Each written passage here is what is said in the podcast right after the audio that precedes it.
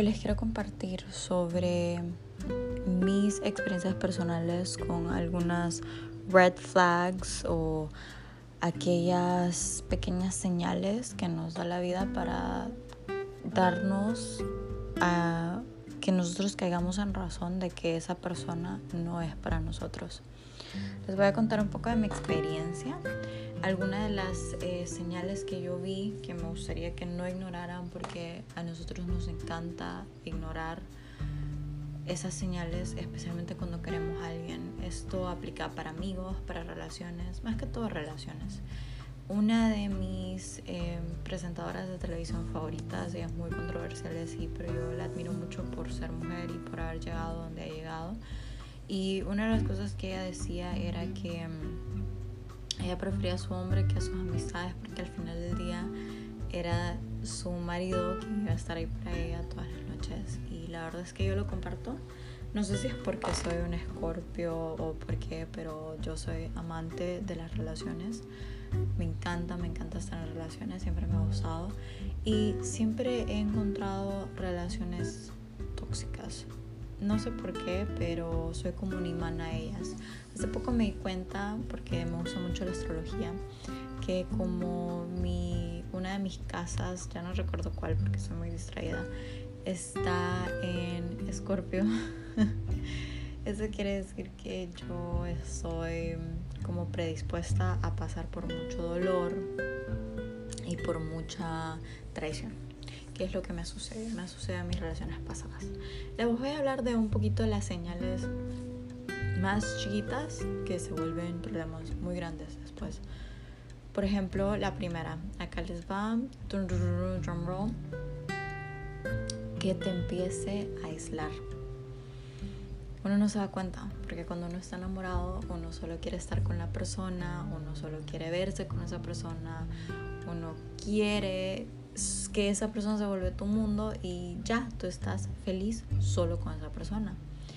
Pero es muy importante mantener tu identidad y tu independencia en una relación. Ellos, al aislarte, están haciendo que su única persona de contacto sea esta persona. Esta persona te está haciendo que tu mundo gire alrededor de ellos. Eso quiere decir que el día que tú te quieras ir o que a ti no te guste lo que estás viviendo, persona ya te tiene controlada. No te puedes ir, no tienes amigos, no tienes familia, no tienes a nadie. Eso pasa súper sencillo. Yo recuerdo algunas de las señales que eran... Yo pasaba casi todo el tiempo con esa persona y teníamos, pongámosle, una amiga en común. Y esta amiga en común yo la quería mucho, ella me quería mucho a mí y nos encantaba pasar tiempo juntas. Pero a esta persona no le gustaba. Entonces esta persona lo hacía de una manera muy sutil. Decía, ay, ¿cómo me vas a dejar solo? Yo no quiero estar solo, quiero que estemos juntos. Y a ti te entra como una culpa y una sensación de, ¿qué estoy haciendo? Eh, cómo voy a dejar a la persona que yo quiero sola, o se está quedando sola, cómo va a estar sola, que es estúpido, ¿no? Porque tú todavía tienes tu propia independencia, tú todavía eres tu propia persona, ¿por qué eh, debería importarle a la otra persona eh, que tú tengas amigos, ¿no? Pero es porque te están aislando. Otra señal, no te deja maquillarte y esta me encanta porque comienza súper sutil y la he escuchado de otras mujeres también, amigas, eh, donde dicen como que no, es que a mi novio me dice que me veo preciosa sin maquillaje y que no lo necesito. Y claro, es válido, te preciosa sin maquillaje, eso sí es cierto.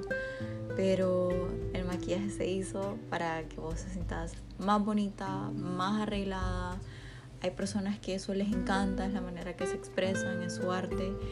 Y no nos vamos a negar, o sea, especialmente una mujer, tú, vos te pones una, una capa de, de mascara y ya sentís que tu vida ha cambiado, que es diferente, que ya te sientes como distinta.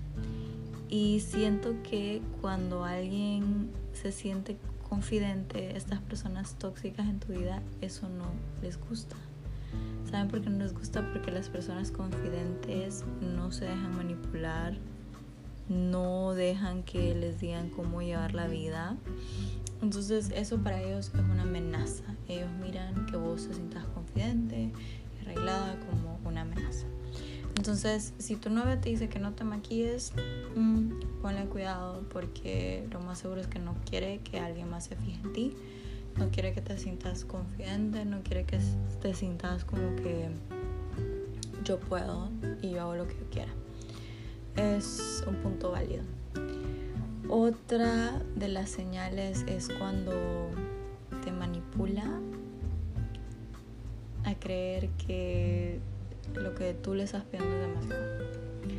Por ejemplo, si la persona que tú quieres eh, no está cumpliendo un estándar o te hace sentir de una manera y tú le dices como me siento de determinada manera por las acciones que tú haces. Lo más normal como debería reaccionar alguien es decir, wow, tienes razón, no, lo había, no me había dado cuenta, me disculpas, son cosas que suceden, uno, claro, uno es humano, todos cerramos, y tratar de arreglarlo, ¿no? Pero lo que sucede cuando estás con una persona manipuladora es que ellos van a tornar todo eso en tu contra. Te van a decir que eres tú imaginándote cosas, que tú eres la loca y no lo van a querer cambiar. una persona no quiere cambiar, no la fuerzas a que cambie, simplemente no lo quiere. Recuerden siempre esto, alguien que quiere, lo hace. Si no lo hace, es porque no lo quiere. Así de sencillo. Bueno, otra que les puedo decir es cuando te hace sentir mal por hacer lo que vos gusta. Por ejemplo, si eres una persona que le gusta cantar en el carro y se divierte haciendo, haciendo chistes, y esa persona te dice, ¡ay, que me estorba que seas tan eh, escandalosa, que te guste cantar, que te guste bailar!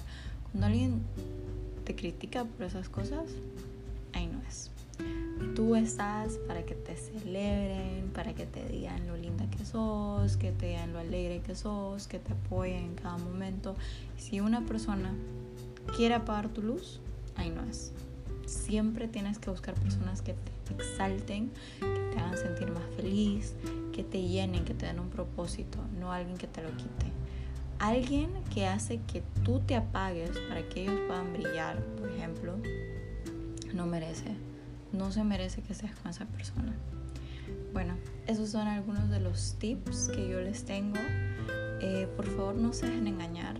Eso es algo súper complicado. Es un tema que cuando estamos cegados por amor es muy difícil reconocerlo. Pero créanme, las señales están ahí y yo sé que uno se aferra, pero a veces dejar ir nos va a dar cosas mucho mejores. Entonces, por favor, mentalícense a que en la vida siempre vendrá algo mejor y que ustedes se merecen lo mejor y ahí donde no te dejan brillar, ahí no es que disfruten su día y muchas gracias por haberme sintonizado.